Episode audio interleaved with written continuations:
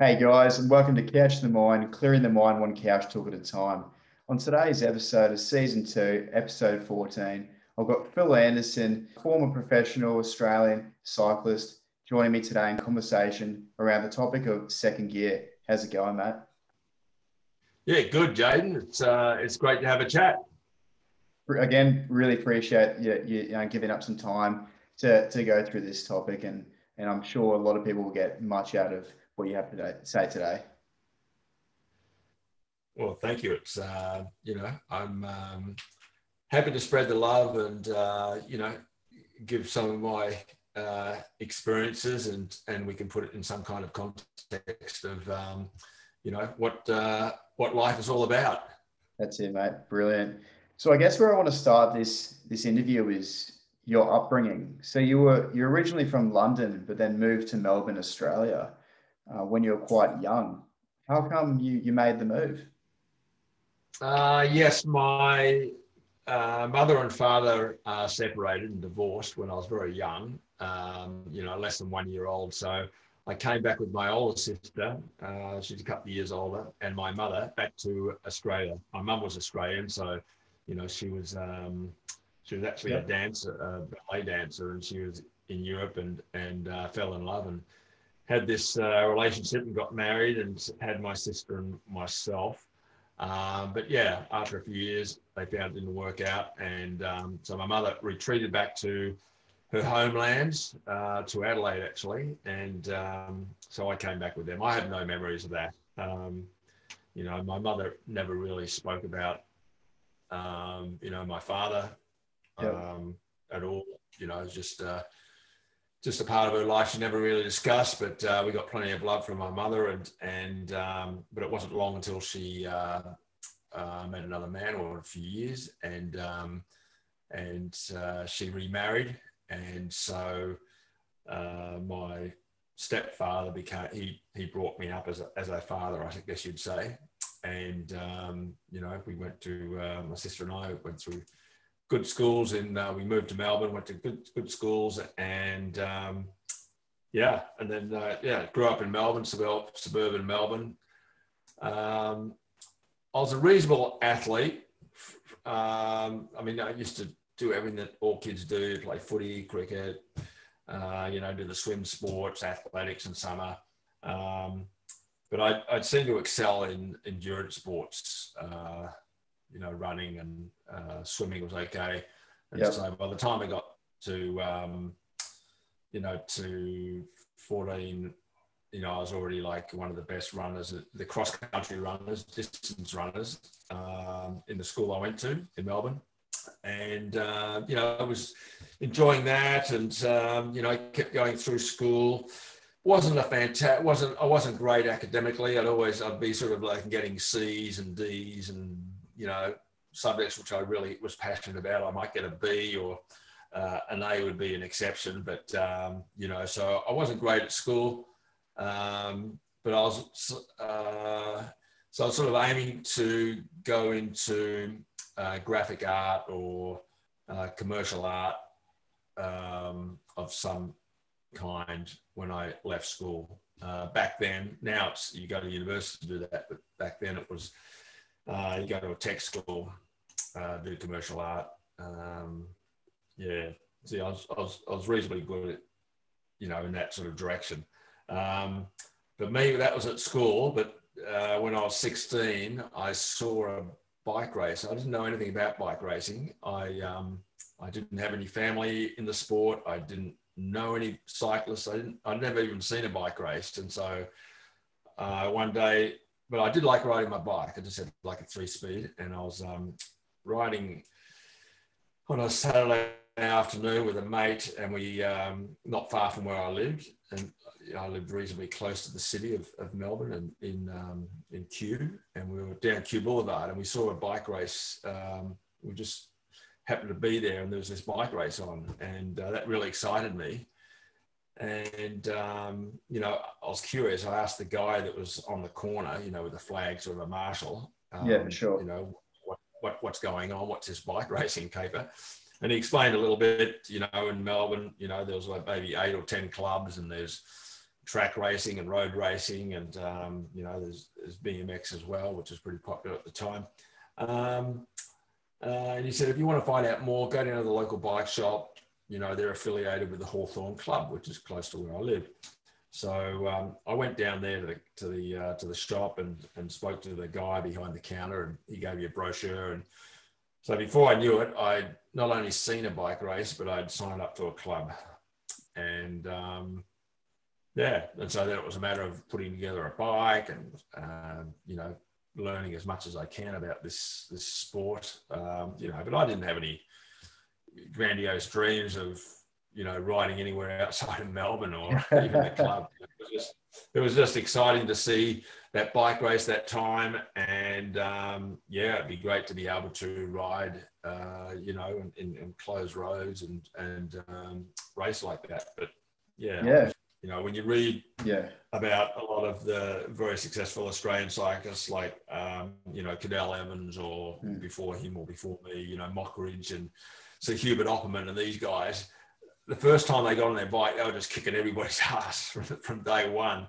But for me, it was nothing like that. So, um, you know, it took me, uh, you know, three or four years before I really started developing as a, as a, you mm. know, potential rider, not even at a professional level. I mean, the, next Commonwealth Games I actually got a gold medal. Uh, you know, there every four yeah. years, so that was that was uh, joined 19, 1978 at age 19.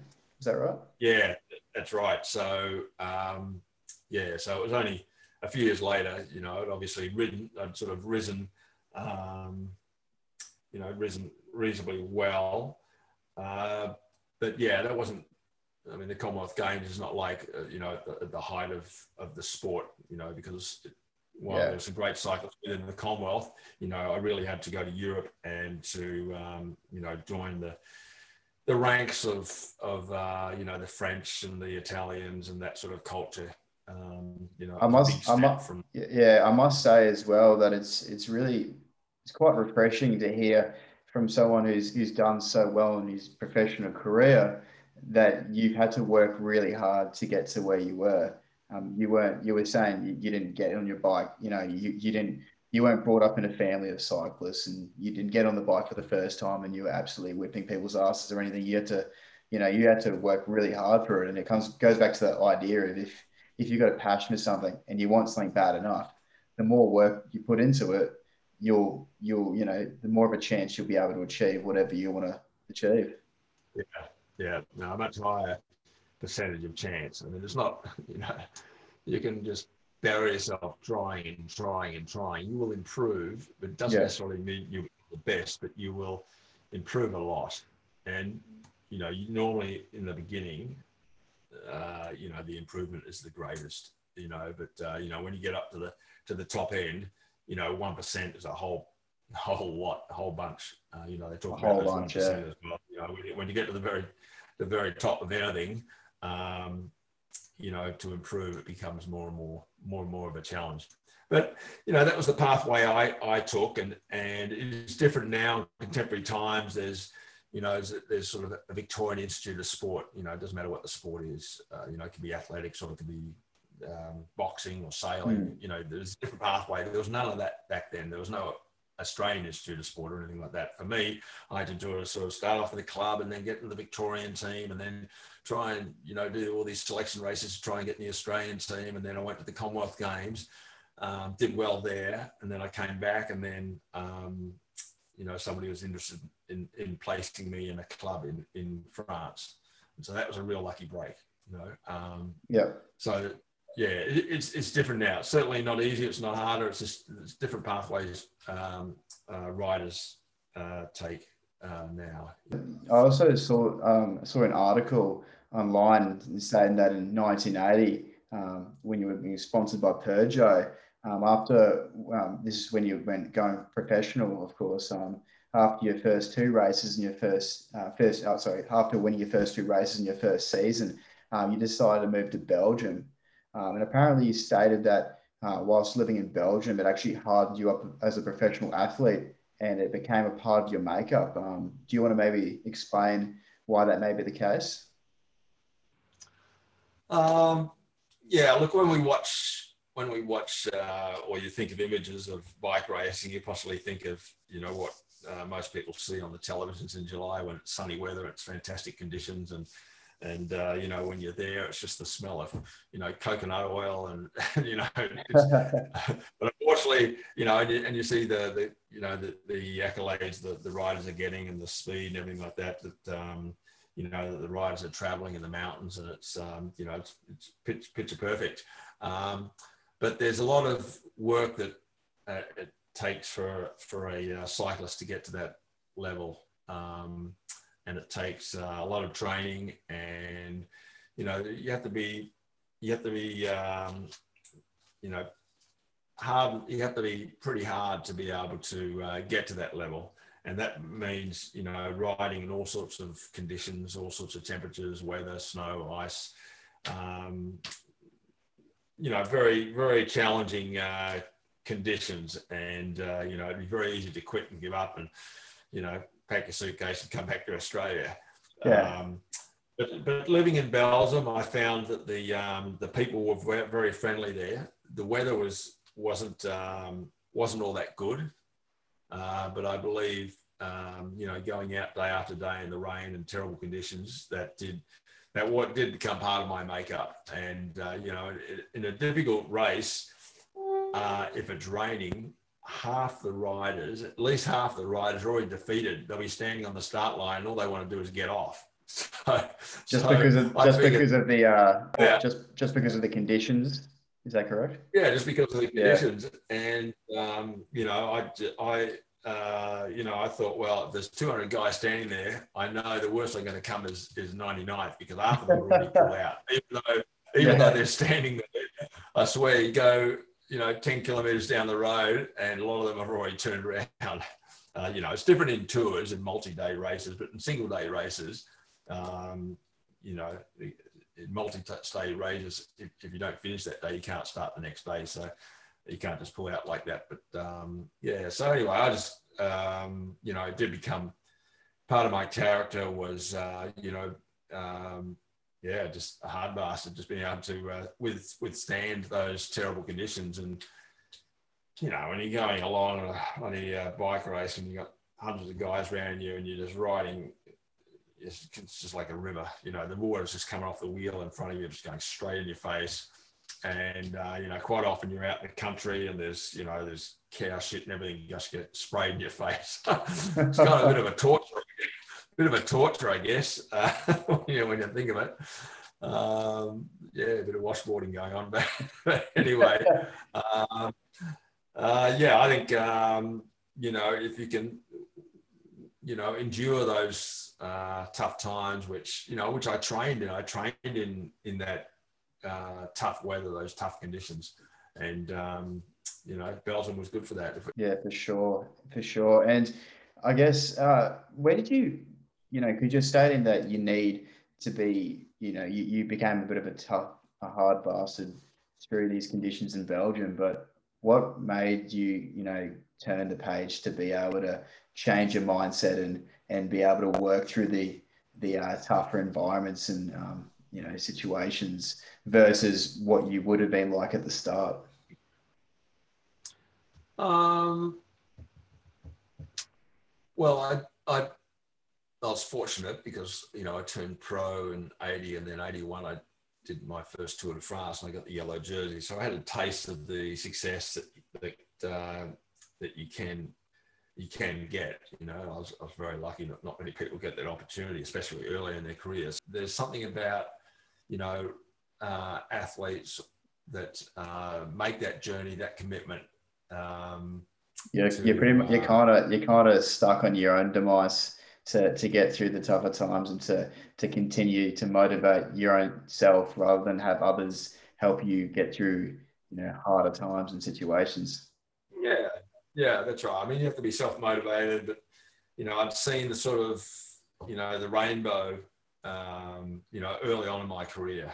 And maybe if i didn't maybe you know i wouldn't have been so eager and so um, you know, so inspired to, to uh, keep pushing on and striving.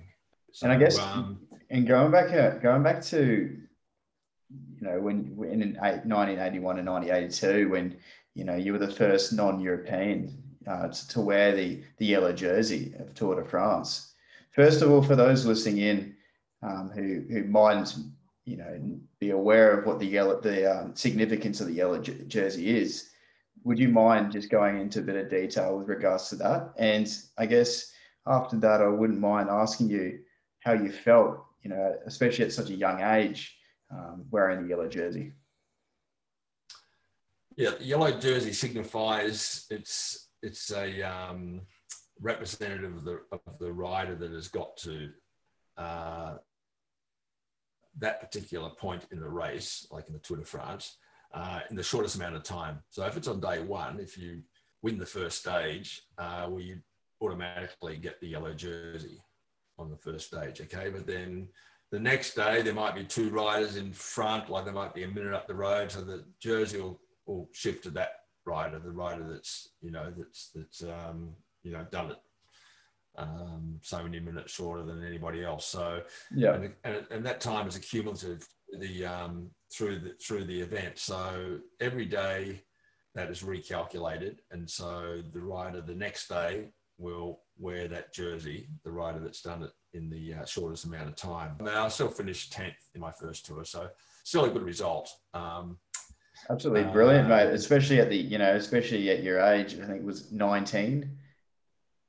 Uh, yeah, I was, I was like 21 or 22 by this time. That's absolutely incredible, anyway. Yeah, young. Um, yeah, but um, yeah, the next year came back and and uh, won a stage in Nancy, which is you know over in the in the sort of northeast of France, and um, you know got the yellow jersey and had had the yellow jersey, you know, pretty much all the way three quarters of the way around the uh, France, back to the Pyrenees again, and I lost it there and ended up coming fifth. But, um, you know, it's good. I must have had the jersey for like 10, 11 days, which was great, you know, because the yellow jersey gets a lot of attention and, and uh, you know, people just going crazy. This kid from Australia, you know, comes out and, and um, you know, knocks the French or the Italians. I mean, even though I was Australian, I mean, they didn't even know where Australia was. You know, when I first got, the year before when I, um, you know, first got the yellow jersey, uh, you know,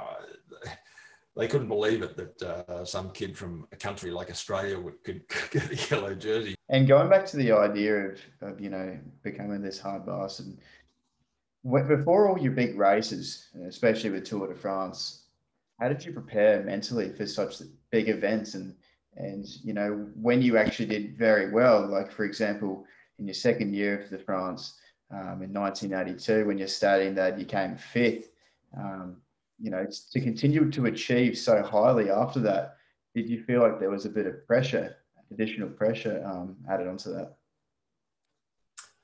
Um, yeah, I mean, I would just put pressure on myself, and and um, uh, you know, I mean, in hindsight, it's easy to look back and go, well, you know, could have I overachieved a win, you know, if I had better support or a better team or whatever. But, um, uh, you know, I think, you know, I think, uh, you know, I'd rock up every year to the tour, to the Tour de France, especially those first five years, you know, thinking I could, I could uh, win it, you know, lead a team, give it a good crack. So what you're saying is, um, you know, in terms of prep- preparing yourself mentally for these big events, you just went off the fact that if you didn't live up to expectation of what people um, had uh, pictured you as to be in, in terms of your, you know, hard bastard attitude, that you you felt like you were letting people down, so you just continued to achieve highly and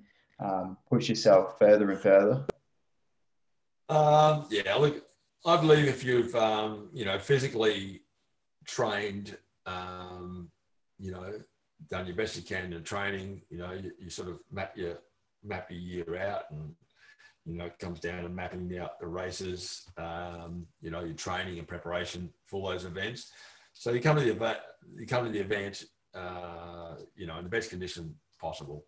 And and, you know, there can only be one winner. So there's going to be, you know, if you've got 200 riders there, like I said, you're going to have 199 losers. so, so it becomes, and you lose it. You you get used to losing. You lose all the time. You know, um, you know, as a professional athlete, um, you know, especially when you've got you know so many moving parts and and uh, so many possibilities of outcomes. It's not like a tennis match, which comes down to two players. On the last day of the Tour de France, anything can still happen. Um, so, uh, yeah, you, you, you get seasoned to take those knocks of not winning. You know, uh, on average, I possibly race maybe 100 days a year. I mean, some years I was oh, yeah. racing yeah, some, some of those years I was racing uh, 120 days in a year. So if you win 10 of those races, you've had a very good year. You know, my best year, I think I won 16 races, but I think I've had, a, I had a season where I hadn't won one race. So you get, um, you know, you get, you get seasoned of not winning. You know, you can't win everything. you, you, can't win everything. And, it, and, it, and it's better um, you know, I never said no to a win. You know, like uh, I think there are some riders now who possibly choose a, very picky and about their wins and say, "Oh no, I won't even get out of the seat. These guys can win." You know, I've got bigger things to fry down down the street. Uh, you know, next week or two weeks later. But for me, it wasn't like that. If I if I saw a finishing flag I gave it a good crack, you know. Um, you know, sometimes it'd be helping a teammate, uh, which would be fine, but um, you know, a, a, win's a win, and I, I, took everything I could. But but yeah, you get to not winning, and and um, you know, it's not like the Olympics where you're racing only every four years. You know, for me, I get on the plane tonight, flying home after losing a race, and two days later, I'm back in another bloody big race.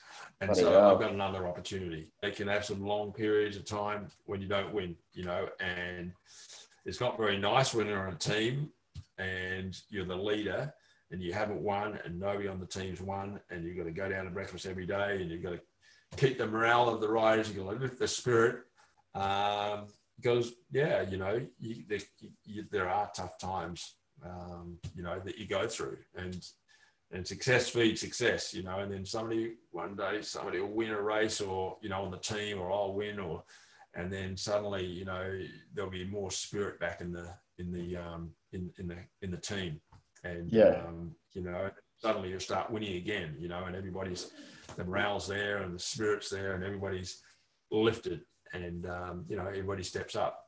But yeah, it's being able to get through those periods, those um, you know those dry spells when you don't win. Like there are teams out there, you know, which go six months without winning a race. It's it's um, it's, it's very tough on those. Um, you know, it's, it's, it's very tough in those situations.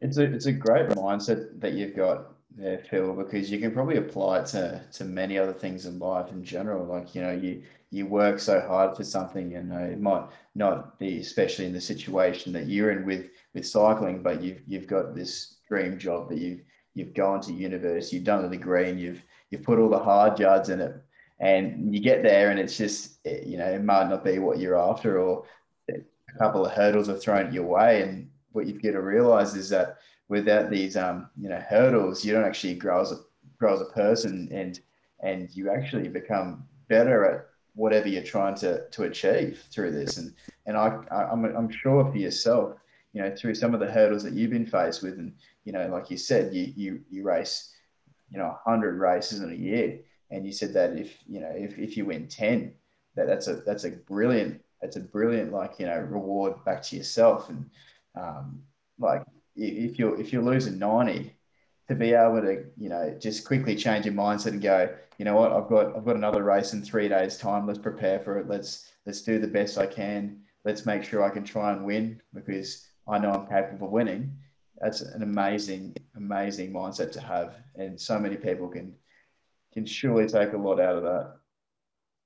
Yeah, well, I think um, you know that's the way that the sport of cycling is, and um, you know, not everybody's afforded that opportunity, you know, to be able to front up again every three days or, you know, four days or sometimes it's day after day. So, um, you know, you, you have, you know, races like the tour that go for three weeks, but you've got races which just go for a week or three or four days. And, and, um, you know, you might go into it as, as race favorite. And then, you know, on the first day, you have a bad day and you lose five minutes, you know, um, you know, and you imagine me on the dinner table that night, you know, trying to front up to my teammates who have bloody traveled from all over the world to support me. And, you know, I've got to sit there and, and uh, try and be cheerful, but not too cheerful.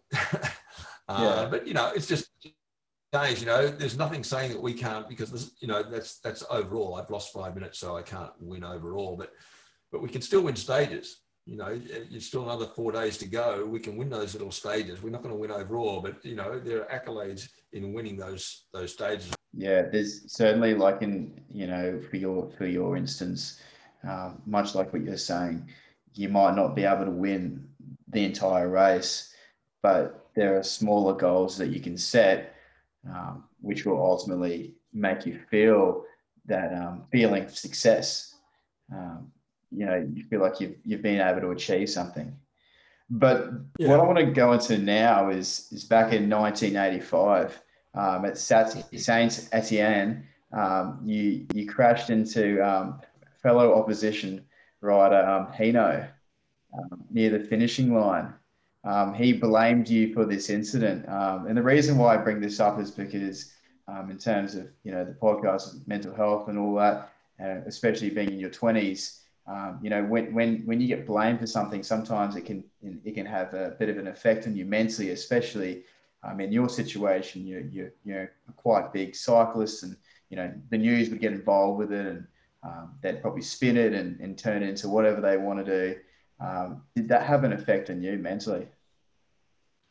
Um, not really. I mean, it's, um, you know, I didn't really know about the significance of it. You know, I think I got back to my hotel and, um, you know, the journalists were already were already there waiting to to ask me about it, and they said that uh, you know this other rider Bernard, you know, blamed me for um, you know him falling off and breaking he broke his nose when he landed you know but you know, I, I I personally knew that wasn't the case and and um, you know I wasn't I wasn't really fussed with him fussed fussed about it. Um, you know I think uh, uh, there's possibly an advantage being non-European sometimes in that um, you know I yeah, I didn't. I didn't read a lot of the press. You know, this is before the internet, of course. Um, you know, so I didn't.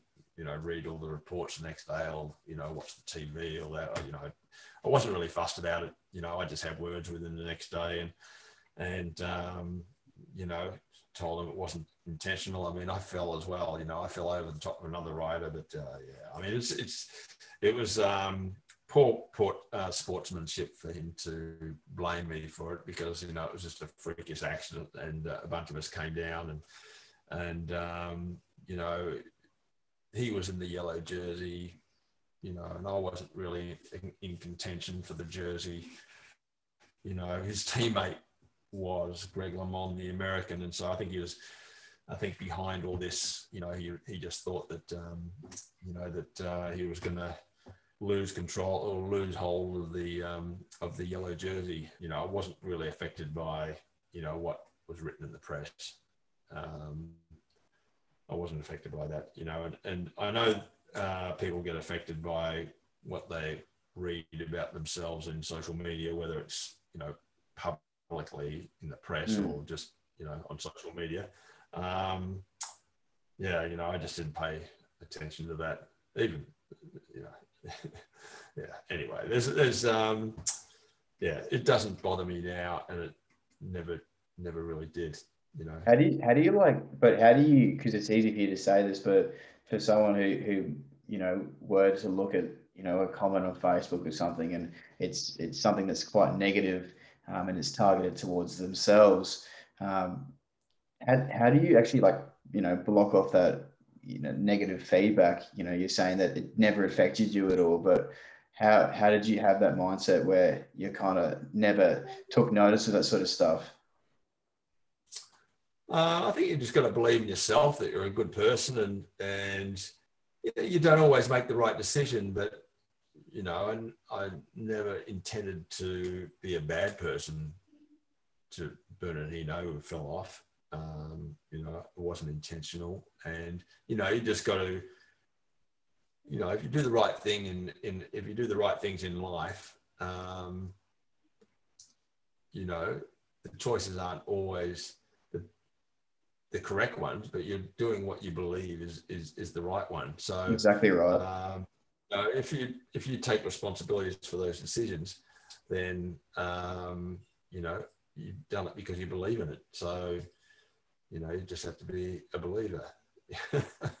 no, you're exactly exactly right, mate. Like you can't you can't live the path of someone else's life. You you've got to you've got to do yourself justice and and do what you think is is right personally. And and you know no one's perfect, but it's about making our own problems rather than have someone else bring them on upon yourself. You know, you you, you go through your own journey, and, and that's how you learn, and that's how you get to a stage where you don't really take notice of what other people have to say about you. Yeah, you know, I think um, you know, if you're going into things knowing that you're going to have to regret it later, well, you wouldn't make that decision. you're making the wrong decision to start with. yeah, so, exactly. Um, so in 1987, mate, um, you were awarded the the Medal of Order in Australia. I mean, it's you know pretty much the one of the highest achievements you can get. Uh, how did how did that make you feel knowing that? I mean, obviously you you have you know a lot of self confidence in yourself, and you you know that people you've got fans backing you and, and all that sort of stuff. But then to get such a high high such a prestigious award in Australia, knowing that you know everyone's backing you, everyone loves to see what you're doing and, and achieving. How did that make you feel? Um, no, it's it's it's nice to be acknowledged uh, in those um, you know with these uh, yeah, with these with these things, and and you know, I was also in the Hall of the Sporting Hall of Fame, which is a um, you know, which is a, a big thing as well. Uh, you know, for me, I just love riding my bike. You know, I would have done it for nothing. Like to get paid to to to race your bike around in circles all over the bloody world was um, was fantastic for me. It was like a fairy tale for me. You know, I mean, I, remember that first race I saw around Kew Boulevard in uh, Melbourne, you know, when I was 16. And to think that, you know, here now I'm 63, I'd be still banging around what that kind of banging on about how that led to, you know, talking year. so, um, yeah, you know, things uh, certainly fell my way. I've never taken it for granted. Um, you know, for me, it was, uh, you know, every day was, was better than the last. And yeah, you have you, you fall over, you get up, and and you know you start, you know, realigning and and um, you know changing goals and and get up and and uh, strive on. You know, it's just um, you know for me it was it was fantastic. I didn't do it for I didn't do it for you know I I you know AOMs or I didn't do it for Sporting Hall of Fame uh, recognition or anything like that. You know, I did it because I was passionate about it. You know, and I feel mm. very fortunate to have, to have you know had a career of doing something that I was so passionate about. You know, that not many, I think many people um, are in that position. I think that uh, the passion that that one person has for something and it never dies off. You know, you might you might not put a lot of you know as much time and effort into it you know down the track you'll still always have it but you know for yourself like if um, you know for people listening in if if someone had um, you know a passion for trying to strive towards something and you know try and get to that dream job or whatever it may be you know do you have any advice for them yeah for me i mean every year I'd set my goals. Where as an athlete, you have to do that. You have to be pretty disciplined. You know, you you look at the season, the schedule, and um, you set your goals and you know you sort of strive and you do what you, you take steps to reach those goals. Um, you have to uh, adjust your goals sometimes and you, sometimes you have to do that mid-race sometimes you have to do it mid-season. And um, yeah it's just a, a, a matter of you know lowering your your expectation somewhat uh, and believe, okay, maybe we can, you know, finish in the top 10 this year or this week. And, you know, we'll, we'll, when we get to the end of the race, we'll figure out what we're going to do and how we can do better next week or next year or, um, or whatever. Yeah. And I guess the lasting question I want to say to you before we wrap this episode up is, you know, if you had your time again during your professional career, what have you done? What have you, would you have done anything differently? Uh, I don't think so. I think it's, um, you know, I believe in fate that, you know, it, it's turned out the way it has uh, because what you've put into it. Um, and yeah, you know, like I said, for me, I was so excited to get where I did and, um, you know, to achieve what I did. Uh, you know, in a, in, a, in, a, in a sport which isn't really native to Australia.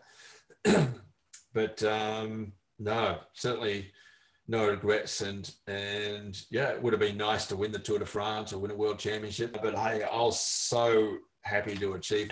That's awesome, mate. Honestly, it's an honor to have you on the show for you know, you know, sharing your life story. It's it's honestly, it's, you know, it's quite idolizing to hear your journey of of you know not particularly having you know like a the genetics of you know for cycling, but you worked really hard for it, and it's like the old story of if you work hard for you know for something that you really enjoy doing, there's always a potential for it to pay off. And you know, for you, you've you've lived your fantasy and it's paid off. So again, mate, I really appreciate you taking up your time. No worries, Jay. It's a wonderful show you have, and um, I look forward to hearing uh, a few of your podcasts. Thanks, Phil. You have a great rest of the night, and um, I'll catch you a bit later, mate. No worries. Thank you.